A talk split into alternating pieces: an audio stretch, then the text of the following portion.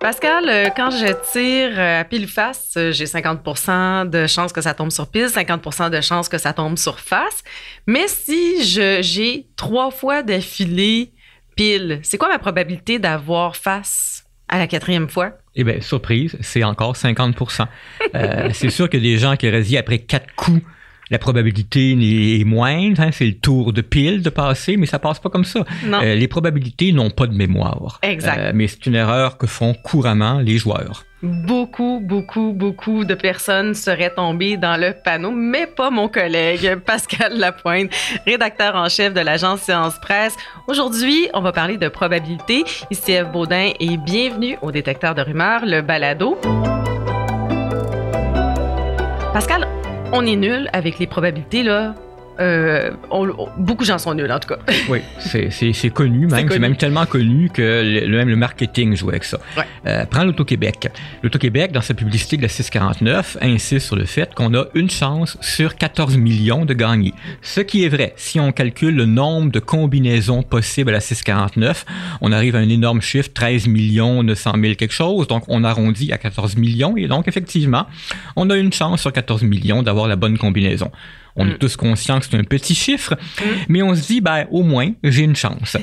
mais imaginons maintenant qu'on prenne ce chiffre-là à l'envers, qu'on le transforme en pourcentage. Mm. Ça donnerait vous avez 0,00007% de chance de gagner. 5-0 euh, avant le 7. Alors, évidemment, personne ne ferait une pub comme ça parce que tout le monde se dirait instantanément, ben oui, mais j'ai aucune chance de gagner avec un chiffre aussi faible que ça. Et pourtant, c'est le même chiffre que 1 sur 14 millions. Absolument, mais ça n'a pas du tout le même effet. Pourquoi on est mauvais comme ça avec les chiffres? Là? Ben, c'est la faute de notre cerveau. C'est un peu mm. comme si notre cerveau avait pas été fait pour les probabilités et en réalité, c'est exactement ça. Il n'est pas fait pour les probabilités. Notre cerveau est le résultat de centaines de millions d'années d'évolution.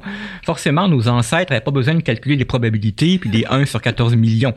Euh, on, nos cerveaux sont faits pour sauter à la conclusion la plus simple, la plus mm. évidente. C'est ça qui fait que souvent, on va trouver une réponse rapide, on va raisonner de façon intuitive. Mais les maths, en général, ça demande une réflexion, un moment d'attention. Les maths, en général, c'est pas intuitif.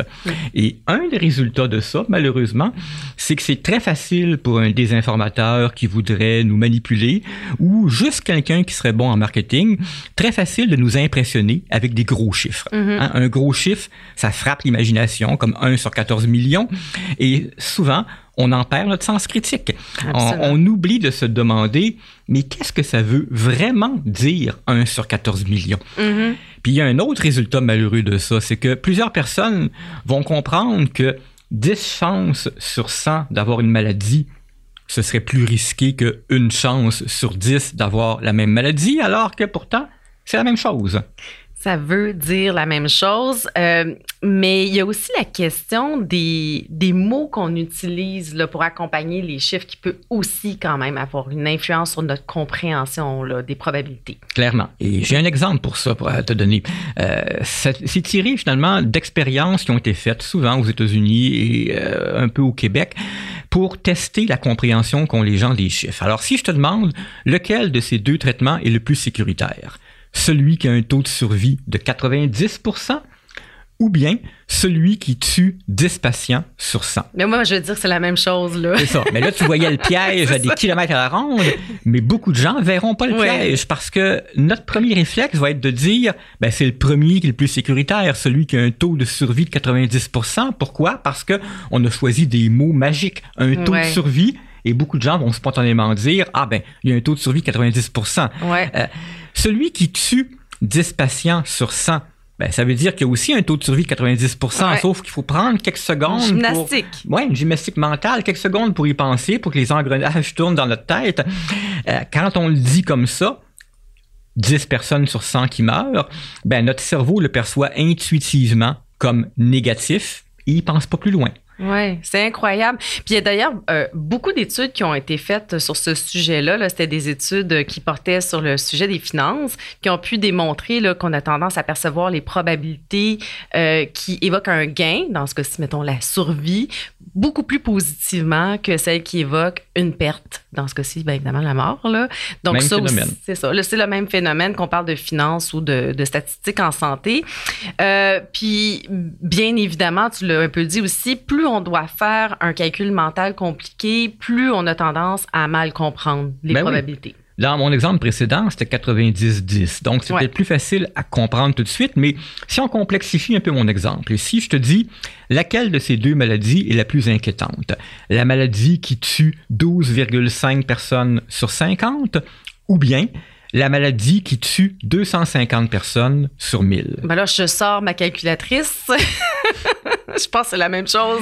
c'est la même chose, hein, même piège. Mais déjà, on se rend compte que c'est plus compliqué parce que là, il faut qu'on fasse un calcul dans notre tête. OK, 12,5 sur 50, c'est un quart.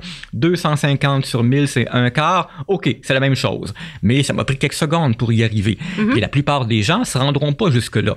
Notre premier réflexe va être de dire, oh, c'est la deuxième qui est la plus inquiétante parce mhm. qu'elle tue 250 personnes plutôt que 12 et demi. Exactement. Puis en plus, on a peur des chiffres en général. Là. Ça aussi, c'est assez bien démontré. Là.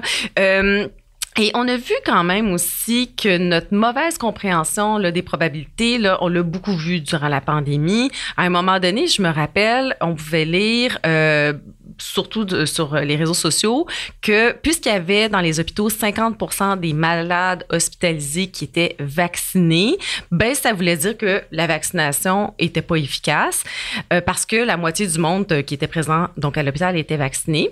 Euh, mais en réalité, les non vaccinés étaient surreprésentés ben parce que ils représentaient une plus faible population plus faible proportion de la population à ce moment-là. Là. Tout à fait. Disons ça autrement. Euh, on peut imaginer qu'à ce moment-là, 80% ou peut-être même 90% des adultes étaient vaccinés. On sait évidemment qu'aucun vaccin, aucun médicament n'est efficace à 100% donc inévitablement, il va y avoir des gens, des malades qui ont été vaccinés. Alors, ce qu'il fallait regarder, c'était, OK, si 10% de la population n'est pas vaccinée, et que ces non-vaccinés représentent donc, comme tu viens de le dire, 50% des gens hospitalisés, ben, ça veut dire qu'ils occupent une place disproportionnée par rapport à leur nombre. Ça veut dire aussi que la probabilité d'être hospitalisé si on n'est pas vacciné, ben, elle est plus élevée. Mm. mais, encore ça rentrait pas dans la ben tête des parce que là encore, il faut prendre quelques secondes pour y réfléchir avant que ça semble évident. Mais il faut donc prendre quelques secondes là, puis la plupart du temps, on le fait pas. Mm. D'abord, tu as dit tantôt qu'on a peur ou on n'aime pas les chiffres. Ben, effectivement, on s'en rend compte dans les études qui ont été faites en psychologie. Quand on lit un paragraphe qui est plein de chiffres, on passe au paragraphe suivant. Mais en plus, si on prend l'exemple de nos non-vaccinés, ben forcément, la personne qui ne veut pas croire que le vaccin est efficace, ben, elle ne ah prendra pas ces quelques secondes-là pour réfléchir. Alors, on est devant plusieurs handicaps en même temps qui, fait, qui font que la réponse n'est pas intuitive. Il faut réfléchir, il faut prendre quelques secondes, mais on ne prend pas ces quelques secondes-là, soit parce que les chiffres font peur, soit parce qu'on veut simplement pas vérifier. Peut-être qu'on va remarquer dans nos statistiques d'écoute que plus personne déjà nous écoute rendu ici euh, dans notre podcast. Mais bon, euh, blague à part, là, une des premières astuces euh, justement pour bien comprendre les probabilités, c'est de prendre son temps. Ben, c'est de prendre son temps. C'est en fait très banal. Ça semble banal de le dire. C'est ce qu'on dit aussi quand on parle de lutte contre les fausses nouvelles, prendre son temps avant de sauter aux conclusions. Mais prendre son temps, quand on parle spécifiquement de chiffres, de mathématiques, ben, c'est se rappeler que les mm. mathématiques, c'est contre-intuitif et qu'on est prompt à sauter mauvaises conclusions. Il mm-hmm. faut surtout pas s'en culpabiliser. faut surtout pas se dire, ah, c'est parce que moi, je suis pas bon en, mathématiques, je suis pas assez intelligent. Tout le monde peut tomber dans ces pièges-là parce qu'on cherche tous des conclusions qui sont intuitives, qui sont mm. faciles, des conclusions qui ont l'air d'être simples. Et ça, c'est jamais une bonne idée. En fait, c'est jamais une bonne idée dans n'importe quelle circonstance dans la vie de tous les jours de toujours sauter à la conclusion la plus simple. Mais faut se rappeler que c'est encore moins une bonne idée quand on parle de chiffres mm-hmm. parce que le risque de tomber dans le piège est encore plus grand. Mm-hmm. Puis on peut le voir comme un exercice amusant aussi de prendre son temps pour bien comprendre un texte avec des probabilités, par exemple, puis faire un petit exercice sur papier. Là, on n'est pas obligé de faire ça vite, vite, vite. Là. Ça ne demande pas des connaissances en trigonométrie Non. ou sur les algorithmes ou en algèbre. On parle de calcul mental très simple. Exactement. Euh, la deuxième astuce, elle est concrète, mais elle demande quand même un petit peu plus de recherche. C'est-à-dire qu'il faut toujours se demander, quand on parle en termes de pourcentage, là, par exemple, une augmentation, une diminution de X ben on parle de X de, de, de plus de, de quoi? De X de quoi, Voilà. finalement? On, on a une règle en vérification des faits, puis en science, puis en journalisme, qui est toujours que un chiffre tout seul, c'est rarement suffisant. Alors, l'exemple typique, c'est le risque de cancer a augmenté de 10 Mhm. OK? Mais 10% de quoi? Exact. Si on est passé de 10 cancers à 11 cancers dans l'ensemble du Québec, c'est une augmentation de 10 Mais c'est pas la même chose que si on est passé de 10 000 à 11 000. Ben non, exactement. Puis c'est super important de mettre ça, euh, d'y réfléchir, puis ça met les choses en perspective. Parce que un exemple qu'on voit vraiment très souvent dans les médias aussi, c'est par exemple aussi, on a deux fois plus de chances d'avoir une maladie, des effets secondaires d'un tel médicament. Ça fait peur, mais ça, c'est un risque qui est un risque qu'on appelle relatif. Donc, si au départ, j'ai une chance sur 7000 d'avoir des effets secondaires, euh, ben deux fois plus, ça me fait deux chances sur 7000. Ça Voilà. met quand même pas mal les choses en C'est moins impressionnant. Ouais, c'est pas mal moins impressionnant. Et de pas y penser, ou en tout cas, le fait que des journalistes ne pensent pas à faire cette étape-là de mise en contexte, de ramener ça au risque absolu, c'est quand même un problème parce que ça peut faire peur. Puis il y en a des exemples hein, de, de cas très connus qui ont fait peur, euh, donc qui ont été très, très médiatisés. Je pense dans les années 90, il y a des chercheurs qui avaient découvert que euh, les risques de caillots sanguins chez les femmes qui prenaient des pilules contraceptives de troisième génération, ben justement, euh, c'était de 2 sur 7000, une augmentation de, donc une chance sur 7000. Mais là, tout le monde avait pré- pré- présenté ça comme deux fois plus de chance. Et donc, ce que ça fait, c'est qu'il y a des femmes qui ont cessé de prendre la pilule ou qui ont changé de pilule. Et donc, il y a eu plus de grossesses. Et ce qui est super ironique, c'est que, ben, euh, les grossesses comportent davantage de, de, de, de probabilité d'avoir euh, des caillots. Bref, il peut y avoir des conséquences à mal comprendre ou à mal expliquer les statistiques, les, les probabilités. Tout à fait. Puis il faudrait ajouter à ça que euh, il faut être prudent quand on lit ces statistiques-là dans les médias, parce que Ouais. les journalistes, eux aussi, ont un problème avec les chiffres. Mhm. Et on a quantité d'exemples en finance, en économie, en politique, dans lesquels on a des paragraphes remplis de chiffres, mais il manque une information fondamentale. Ouais. On nous a donné le 10% d'augmentation, par exemple, mais sans nous dire 10% de quoi. Jamais. Et une des raisons de ça, c'est pas de la paresse, c'est que les journalistes sont pas différents du commun des mortels. Ouais. Beaucoup d'entre eux n'aiment pas non plus les chiffres, alors ils vont essayer de s'en débarrasser le plus vite possible en se disant, bah, de toute façon, moi, j'y comprends rien, ou en se disant, bah, ben, personne va lire ce paragraphe-là de toute façon. Alors, on a des fois une chaîne de communication qui est aberrante, dans laquelle on a un relationniste qui a écrit un paragraphe avec des chiffres qu'il n'a pas compris. Mm. Le paragraphe est repris tel quel par un journaliste qui les comprend pas non plus, et le lecteur, en bout de ligne, ben, il y a une information qui lui manque. Mhm. Donc, faut, il faut effectivement avoir ce réflexe-là de se demander, ben, 10% de quoi? Tu avais une troisième astuce, je pense, hein, Ouais. euh, pour euh, nos auditeurs à donner? Ben, chaque fois que c'est possible, il faut essayer de ramener un chiffre dont on sait pas trop quoi, dont on sait pas trop quoi faire, un chiffre qui nous est pas familier vers quelque chose qui nous est familier, quelque chose qui va avoir plus de résonance dans notre vie de tous les jours. Alors, on a eu un exemple pendant la pandémie, les thromboses. Au début de la campagne de vaccination est sorti un chiffre inquiétant. Avec le vaccin, il y aurait une chance sur 100 000 d'avoir une thrombose, problème cardiaque. Euh, c'est normal d'être inquiet quand on lit ça. On Ben se oui. dit, ben, ça pourrait être moi. Mais concrètement, ça veut dire quoi, 1 sur 100 000? Ben, pour le détecteur de rumeurs, on avait décidé d'aller chercher des exemples de risques qui sont dans cette même fourchette. Et ça donnait des choses comme, par exemple, le risque de mourir d'une piqûre d'abeille est de 1,5 sur 100 000. C'est déjà même un tout petit peu plus élevé que le risque d'avoir une thrombose à cause du vaccin. Le taux de mortalité des femmes enceintes, qui faisait allusion à l'instant, taux de mortalité des femmes enceintes est de 8 sur 100 000 au Canada. C'est même encore plus élevé aux États-Unis. Pas d'assurance maladie, plusieurs personnes plus pauvres sont pas suivies par des médecins. Euh, mourir d'une intoxication alimentaire, 24 sur 100 000. Thrombose pendant la grossesse, 150 sur 100 000. Mhm. Alors, on lit ça, puis tout à coup, on comprend mieux que le 1 sur 100 000 est pas aussi inquiétant qu'il en avait l'air juste avant. L'idée n'est pas de dire qu'il n'est pas inquiétant du tout, mais on peut au moins le relativiser en le comparant à des choses qui ont plus de résonance dans notre vie de tous les jours. Exactement.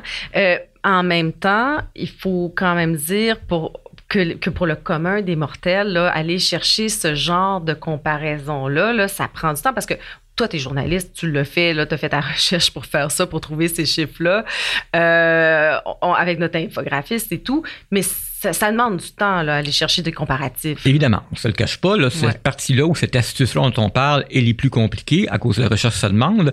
C'est, c'est quand même une partie du travail des journalistes. Euh, c'est toujours, notre travail est toujours d'aller chercher du contexte qui va permettre de mieux comprendre une situation. Et dans un cas comme celui-ci, le 1 sur 100 000, ben, ça voulait dire trouver des façons claires de faire comprendre ça veut dire quoi ces chiffres-là? Mm-hmm. Tu as bien raison de dire que la majorité des gens n'ont pas le temps de faire ce ben travail de recherche-là. Ben, c'est pour ça qu'on est là. C'est pour ça mm-hmm. qu'il y a des journalistes.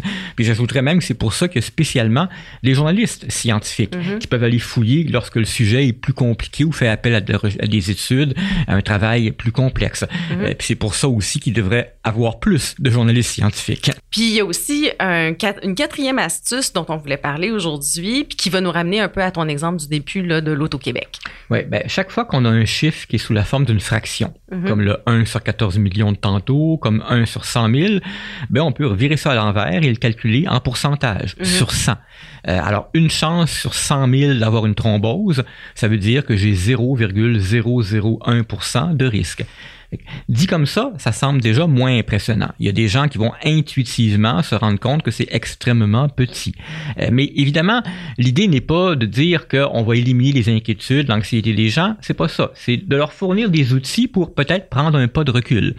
J'ai surtout pas la prétention de dire que ces astuces-là sont des recettes miracles. Ça va toujours, toujours, toujours être difficile pour tout le monde y compris nous autres, ben de prendre du recul quand on est devant des chiffres qui ont l'air compliqués. Et puis c'est encore plus vrai quand les chiffres viennent chercher une émotion chez nous, comme une inquiétude face à notre santé. Dans ces cas-là, ben, il faut se rappeler qu'il faut qu'on soit plus vigilant face à nous-mêmes avant de grimper au rideau, avant de mm-hmm. s'inquiéter, avant de sauter aux conclusions. Bref, être encore plus vigilant pour se dire, OK, ce chiffre-là, là, qu'est-ce qu'il veut dire? Puis on peut mm-hmm. donc utiliser peut-être certaines des astuces qu'on a développées pour relativiser ça. Mm-hmm. Et surtout, surtout si on tente de vous faire peur avec un chiffre, parce que ça, on le voit beaucoup dans la désinformation. C'est vraiment le temps de sortir, euh, de, de, de, prendre une pause et de réfléchir avec toutes les astuces et d'appliquer les astuces dont on vient de parler. Euh, donc, si vous voulez en savoir plus sur le sujet, consultez les articles et les, et les études scientifiques dont, on a parlé durant cet épisode. Ben, rendez-vous sur le site de l'agence Science Presse, www.sciencepresse.qc.ca. Merci Pascal d'avoir été avec moi en studio, d'avoir donné toutes ces astuces-là. Si vous avez aimé notre balado, s'il vous plaît, abonnez-vous. Et puis, cet épisode a été réalisé par Félix Charret au micro Eve Baudin. Le balado Le détecteur de rumeurs est une production de l'agence Science Presse. À la semaine prochaine.